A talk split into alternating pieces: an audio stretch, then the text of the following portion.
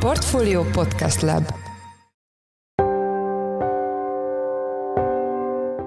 Mindenkit üdvözlünk, ez a Checklist, a Portfolio munkanapokon megjelenő podcastje október 13-án csütörtökön. A mai műsorban azt járjuk körbe, hogy az orosz-ukrán háború közelmúltbeli eseményei milyen hatást gyakorolhatnak a főbb orosz politikai és katonai folyamatokra. Ezen kívül szó lesz arról, hogy mik a fronton a rövid és középtávú kilátások, valamint arról is beszélünk majd, hogy mely körülmények alapján juthatunk arra a megállapításra, mely szerint a nukleáris eszkalációtól nem igazán kell tartani. Indikatívnak tekint tekinthető.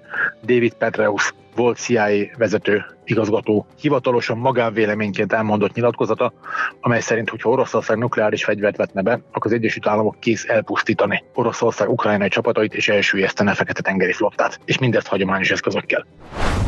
Oroszországból legkésőbb 2024 tavaszán elnökválasztást kell tartani. És tudjuk azt, hogy ez a háború már most nagyon, nagyon népszerűtlen az orosz lakosság körében, vagy eléggé népszerűtlen, főleg a mozgósítás miatt. Én nem nagyon hiszem azt, hogy Oroszország szeretne egy elnökválasztásnak neki menni egy folyamatban lévő és eléggé népszerűtlen háborúval. Tehát én arra számítok, legkésőbb az elnökválasztás előtt csökkennie kell a harcok intenzitásának, vagy be kell fejezni a háborút. A témával kapcsolatban Rácz András Oroszország szakértő volt a vendégünk. Én Forrás Dávid vagyok, a Portfolio podcast szerkesztője, ez pedig a checklist október 13-án.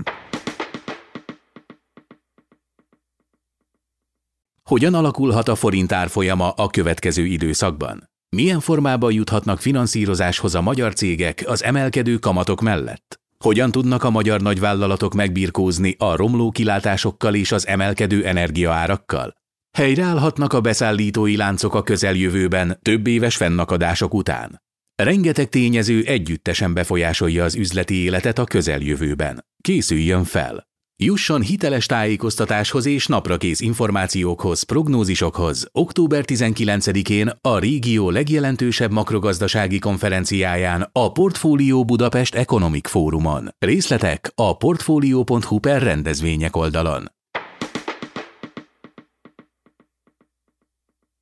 Sokakat meglepett, hogy az elmúlt néhány hétben az ukrán hadsereg jelentős területeket szabadított fel orosz megszállás alól. Kérdés ugyanakkor, hogy ezek a katonai sikerek milyen hatást gyakorolnak a háború menetére, illetve az orosz politikai folyamatokra, továbbá, hogy az elmúlt időszak fejleményei valóban növelik-e a nukleáris eszkaláció kockázatát. A témával kapcsolatban itt van velünk telefonon Rácz András Oroszország szakértő. Jó napot kívánok, üdvözlöm a műsorban. Jó napot kívánok. Első kérdésem akkor, hogy milyen hatást gyakorolhatnak az elmúlt hetek ukrán területfoglalásai az oroszok stratégiájára, a háború szempontjából, illetve az orosz politikai folyamatokra? Amit Ukrajna visszaszerez területeket, ez nem területfoglalás, itt felszabadítja a saját területeit, tehát visszaszerzi a saját területeit.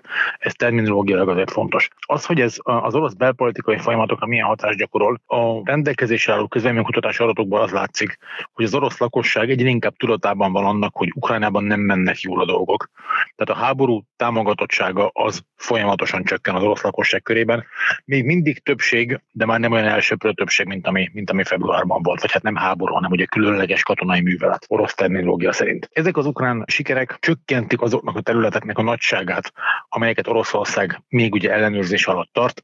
Jelenleg körülbelül Ukrajna területének egy olyan 18%-át körülbelül ellenőrzi még Oroszország, és ugye az ukrán előrenyomulás az lassú, de folyamatos, ugye mind Harkiv, mint Herson megyében. És katonai szempontból ez hogyan módosíthatja az oroszok stratégiáit? Ugye látunk egy részleges mozgósítást, de ezen kívül milyen változások várhatók a következő időszakban? Hát ez a részleges mozgósítás maga a változás. Ugye Oroszország ezt a háborút kb. egy 200 ezer fős támadó kontingenssel kezdte, ennek most arra jelentős részét vagy elveszítette, vagy, vagy egyszerűen kimerültek ezek a katonák, és az látszik az orosz döntéshozatalt, hogyha idézőjelben visszafejtjük, hogy Oroszország úgy kalkulál, hogy ezt a háborút továbbra is meg tudja nyerni, vagy legalábbis el tudja érni az által elérni kívánt célokat hagyományos erőkkel, csak ehhez több idő és több hagyományos erő kell. Tehát, hogy a mozgósítás ez pontosan azt mutatja, hogy Oroszország továbbra is elszánta arra, hogy, hogy végigcsinálja a háborút, és továbbra is elsősorban hagyományos erőkben gondolkodik, tehát pont ezért nem tartok egyébként például tömegpusztító nukleáris fegyveres eszkalációtól. Pont a mozgósítás mutatja azt, hogy Moszkva úgy számol,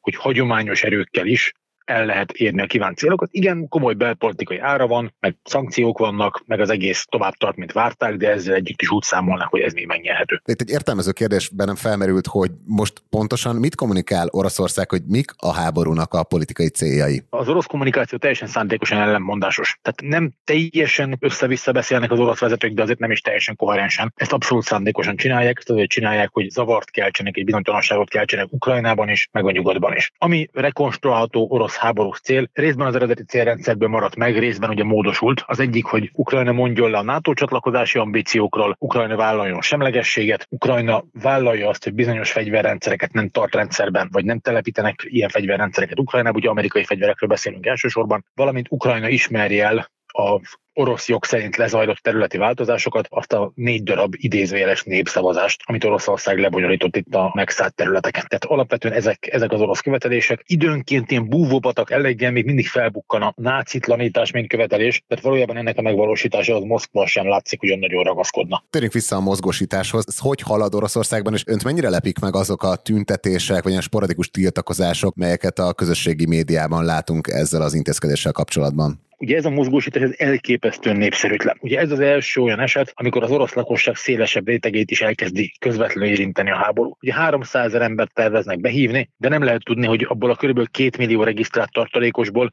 ki lesz majd ez a 300 ezer. Tehát a 2 millió regisztrált tartalékos és az összes családtagjuk most azzal van elfoglalva, hogy az ő férfi rokonuk, apjuk, férjük, gyermekük, az most érintve lesz a mozgósításban, vagy nem. És ugye az látszik, hogy az orosz társadalom egészében több mint kétharmad úgy reagáltam részleges mozgósítás hírére, hogy vagy rémülettel, vagy pedig tényleg ilyen kifejezett sokkal. Ugye a Levada Központ közvéleménykutatás adatai ezt mutatják. Van a társadalomnak egy 21 néhány százalékos része, ami büszkeséget érzett saját elmondása szerint, amikor bejelentették a mozgósítást. Ez, ez azért markás kisebbség, ez alig több, mint a lakosság egyötöde. Tehát az látszik, hogy míg a háború egészének még mindig van egy szűk, de azért meglévő többségi támogatottsága, a mozgósításra ugyanez nem igaz. És Putyin miért vállalhatott be egy olyan intézkedést, amivel ennyire brutálisan bontják le azt a falat, amit a rezsim kiépített a, a televízióban, meg amit a ország lakossága tapasztaltott eddig az utcán vagy a realitásban. Ugye azt tudjuk, hogy az orosz vezetés nagyon részletes és sokrétű belpolitikai felmérések után hozza meg az ilyen súlyú döntéseket. Tehát minden bizony a Kreml úgy számol, hogy a tiltakozásokkal együtt tud élni, a tiltakozásokat képes lesz kezelni, és akkor így ennek köszönhető aztán fel lehet vállalni a mozgósítás belpolitikai költségét, és egyszerűen azért, mert a katonai hasznokat nagyobbnak vélik. Tavasszal ön azt nyilatkozta, hogy annak az esélye gyakorlatilag nulla, hogy ez a háború nukleáris eszkalációhoz vezethet. Most viszont egyre több elemző kezdi el ennek az esélyét pedzegetni, de például Timothy Snyder azt írta néhány napja egy blogposztjában, hogy már ennek az egész veszélynek a belengetése is valamennyire egy ilyen putyini propagandának a műve. Ön mennyire ért még egyet a tavaszi önmagával, továbbra is tartja el, hogy szinte nulla az esély nukleáris eszkalációra. Abszolút, persze. Tehát továbbra is azt gondolom, hogy itt, itt alacsony a nukleáris eszkaláció valószínűsége. Paradox mód egyébként éppen a, a, az orosz mozgósítás ennek az egyik indikátora. Tehát Moszkva azzal, hogy 300 ezer embert ránt be katonának, ez pont azt mutatja, hogy úgy gondolja, hogy ezt a konfliktus hagyományos erőkkel is meg tudja vívni, meg tudja nyerni. Ezen a ponton nincs szükség nukleáris fegyver. Ez egy ok, amiért így gondolom. A másikok, hogy az Egyesült Államok hasonlóan, amikor tavasztal felmerül felmerült az ötlet egyszer, akkor is és most is nagyon-nagyon kemény válaszlépéseket ígér. Ugye pontosan mik ezek a válaszlépések, azt nem tudjuk, hogy az amerikai tisztviselők hivatalosan mit kommunikálnak, de azért indikatívnak tekinthető David Petraeus volt CIA vezető igazgató hivatalosan magánvéleményként elmondott nyilatkozata, amely szerint, hogyha Oroszország nukleáris fegyvert vetne be, akkor az Egyesült Államok kész elpusztítani Oroszország ukrajnai csapatait és elsüllyesztene a Fekete-tengeri flottát, és mindezt hagyományos eszközökkel. A Petreus nyilatkozat az azért egy ízelítőt jelenthet abból, hogy az amerikaiak hivatalos csatornákon keresztül zártan mit kommunikáltak Moszkva felé, mi történt a nukleáris eszkaláció esetén. A nukleáris fegyver harci alkalmazása olyan küszöbb, amit 1945. augusztus 9-et, tehát a Nagasaki atomtámadás óta senki sem lépett át. Tehát a, a nukleáris fegyverek alkalmazása az tényleg a világ végét hozza nagyon-nagyon közel, nem a szó bibliai, hanem hogy abszolút valóságos értelmében.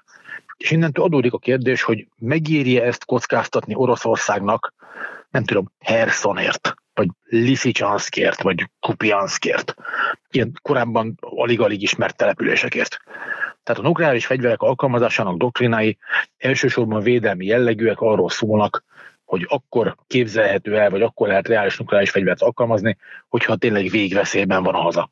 Ugye az orosz katonai doktrína is azt mondja ki, hogy nukleáris fegyvert akkor lehet alkalmazni, hogyha Oroszországot nukleáris csapás éri, vagy olyan hagyományos fegyverre végrehajtott támadás, ami Oroszországot a létében fenyegeti. Mert egyszer akkor van értelme kockáztatni azt, hogy átlépni ezt a tényleg rettenetesen fontos küszöböt. És ugye irreverzibilis, tehát ha egyszer valaki atomfegyvert alkalmaz, azt már nem lehet utána visszacsinálni és nem látom azt, az orosz kalkulusban miért érné meg tényleg marginális ukrán városokért, sőt, ukrán megyékért is megkockáztatni az amerikai válaszcsapályt és a világ végét. Abszolút egyetértek Timothy Snyderrel.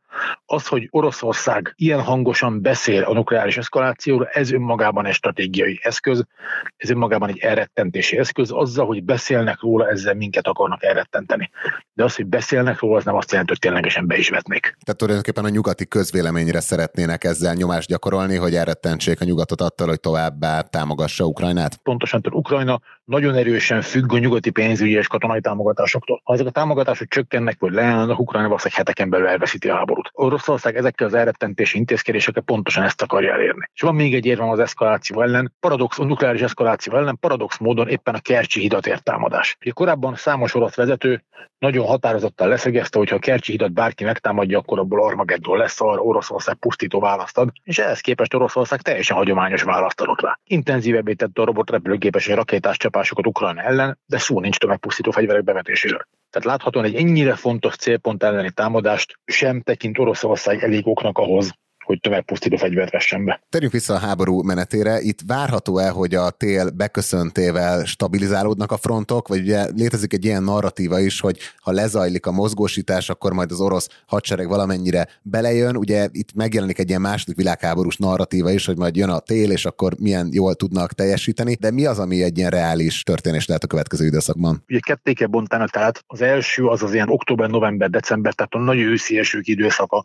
az az időszak, amikor még nem jönnek meg a kemény fagyok. Ez amikor tényleg sártengerré változnak az utak és a földek, ez le fogja lassítani a hadműveleteket mindkét oldalon. Oroszországnak nagyobb problémát fog okozni, egyszerűen azért, mert az orosz logisztikai láncok hosszabbak. Oroszország jobban meg fogja szenvedni az őszi időszakát, egyre komplikáltabbá fog válni számára az, hogy sok száz kilométer távolságból teherautóval szállítsa az utánpótlást. Amikor pedig megérkeznek majd a téli fagyok, nyilván nem tudjuk pontos, hogy Oroszország hogyan és mennyire lesz képes felszerelni ezt a most mozgósítás alatt lévő embertömeget. Annak alapján, amit eddig az orosz hadsereg teljesítményéből látunk, és a mozgósításból, ami eddig látszik, annak alapján nagyon szkeptikus vagyok azzal kapcsolatban, hogy Oroszország ezt a beköszöntő telet a január-február időszakában érdemben ki tudná használni új támadó műveletekre. Egyszerűen azért, mert a meglévő hivatásos orosz hadsereg elfáradt, kimerült, részben elvérzett. Ezek a frissen mozgósított katonák pedig, még ha van is valamiféle katonai alapképzettségük, azt fel kell frissíteni, ez ideális esetben is jó néhány hét, egy-másfél hónap, és ez még csak az egyéni kiképzés. Utána egységi alakulatlá kellene formálni őket, ez is ideális esetben hónapokat vesz igénybe, ha ennél vetik be őket, akkor nagyon jelentősen csökken a harcérték. Második probléma, a felszerelésük, és ez egy súlyos gond. Az látszik, hogy számos esetben az orosz haderő képtelen a mozgósított katonákat a legelemibb felszerelésen is ellátni. Tehát ezeknek a nyomorultaknak egyénileg kell hozniuk sok esetben a hátizsáktól a hálózsákon át az elékaig mindent. Nem valószínű, hogy mindenkinek lenne elegendő megfelelő téli ruhája arra, hogy téli körülmények között háborúzni tudjon. Hát, ugye láttuk azt a háború legelején, ha visszaemlékszünk, ugye az orosz felvonulásnak a fedése az volt, hogy hadgyakorlat, ez volt a fedősztori. Voltak olyan orosz egységek, amik négy-öt hetet töltöttek a szabad ég alatt táborozva, vagy hát két tábori körülmények között, ugye sátrakban. És az látszott, hogy ezek a katonák, amikor elkezdődik a háború, és nyilván ugye elkezdtek fogságba is esni, rengeteg volt a foglyok között, aki beteg volt, lesoványodott, lázas volt, fagyási sérülései voltak. Tehát az orosz hadsereg még a háború elején is, amikor felkészült, amikor még friss volt, meg akkor is képtelen volt biztosítani azokat a körülményeket a katonái számára, hogy megfelelő szállásuk, meg felszerelésük legyen a télre. És ez egy hivatásos hadsereg volt. Azt, hogy ennek a 300 ezer mozgósított embernek honnan lesz mondjuk elegendő fűtött sátor, ez nem nagyon látszik. És a negyedik probléma a mozgósítással, hogy a felszerelésen, kiképzésen és a nyilván evidens problémán a morálon túl, az az, hogy ki fogja vezetni ezeket a katonákat. Tehát honnan lesz elegendő tiszthelyettes és tiszt, aki képes lenne hatékonyan vezetni ezeket az embereket. Erre egyszerűen nem látszik, hogy meg lenne megoldás. Hát egyrészt akkorák a veszteségek, kettő a meglévő tisztikar az arra van optimalizálva, hogy ezt a haderőt és az évente behívott sorállományt vezesse. Fél évente 130-130 ezer embert hívnak be, jelentően egy éves szolgálatra, és a sorkatonaság továbbra is zajlik, tehát egy, egy ekkora rendszerre rátesznek plusz 300 ezer katonát honnan lesz ennek a plusz 300 embernek elegendő tiszt, meg tiszt helyettes? Aki kiképzi, vezeti, irányítja őket. Nem nagyon látom ezt. És mondjuk az elmúlt időszak történéseiből van-e bármilyenből arra lehet következtetni, hogy mik a háború kilátásai mondjuk egy ilyen egyéves távlatban? Ugye Ukrajna katonai értelemben egyre erősebb. Tehát egyre több katonát képeznek ki, a nyugat egyre intenzívebben segít, egyre több modern nyugati fegyverrendszert kapnak, Ukrajna erősödik katonailag. Gazdaságilag természetesen pusztul, a lakosság szenved, az infrastruktúra egyre rosszabb állapotban van, de szigorúan katonai értelemben Ukrajna egyre erősebb. Ugye Oroszország, ez egyetlen biztos, hogy igaz, az számszerű tömegét ennek a hadseregnek növelni fogják, ugye nyilván a mozgósított emberekkel, de az, hogy ez ténylegesen mekkora plusz harcértéket ad, ezzel kapcsolatban én nem vagyok különösebben optimista. Tehát nem, nem hiszem, hogy ez ilyen csodafegyverszerű nagy, nagy változást hozna. És ugyanakkor viszont, amit egy éves távlatban tudunk, az az, hogy Oroszországból legkésőbb 2024 tavaszán elnökválasztást kell tartani. És tudjuk azt, hogy ez a háború már most nagyon, nagyon népszerűtlen az orosz lakosság körében, vagy eléggé népszerűtlen, főleg a mozgósítás miatt. Én nem nagyon hiszem azt, hogy Oroszország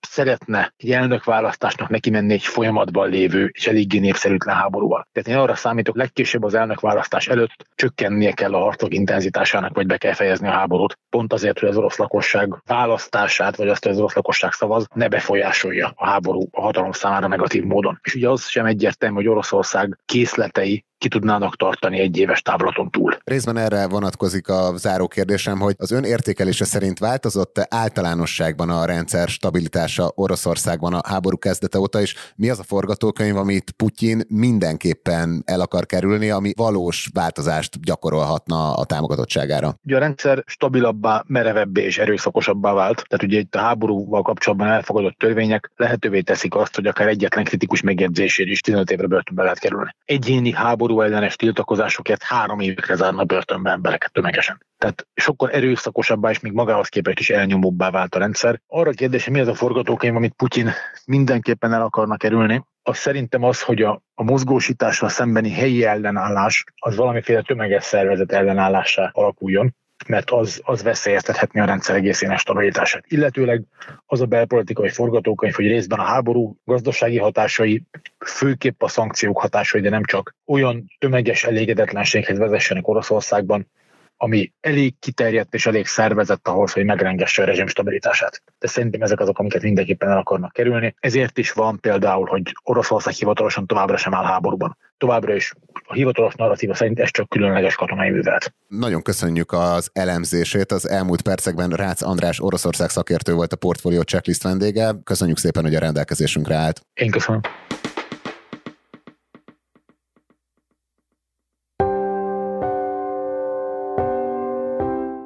Ez volt már a Checklist, a Portfólió munkanapokon megjelenő podcastje. Ha tetszett az adás, iratkozz fel podcast csatornánkra valamelyik nagy podcast felületen, például a Spotify-on, az Apple Podcast-en vagy a Google Podcast-en. Ha segítenél nekünk abban, hogy minél több hallgatóhoz eljussunk, akkor arra kérünk, hogy értékeld a Portfólió Checklist podcast csatornáját azon a platformon, ahol követsz minket. A mai adás elkészítésében részt vett Bánhidi Bálint és Gomkötő Emma, a szerkesztő pedig én, Forrás Dávid voltam. Új adással holnap, azaz pénteken 5-kor jelentkezünk, addig is minden jót kívánunk, sziasztok!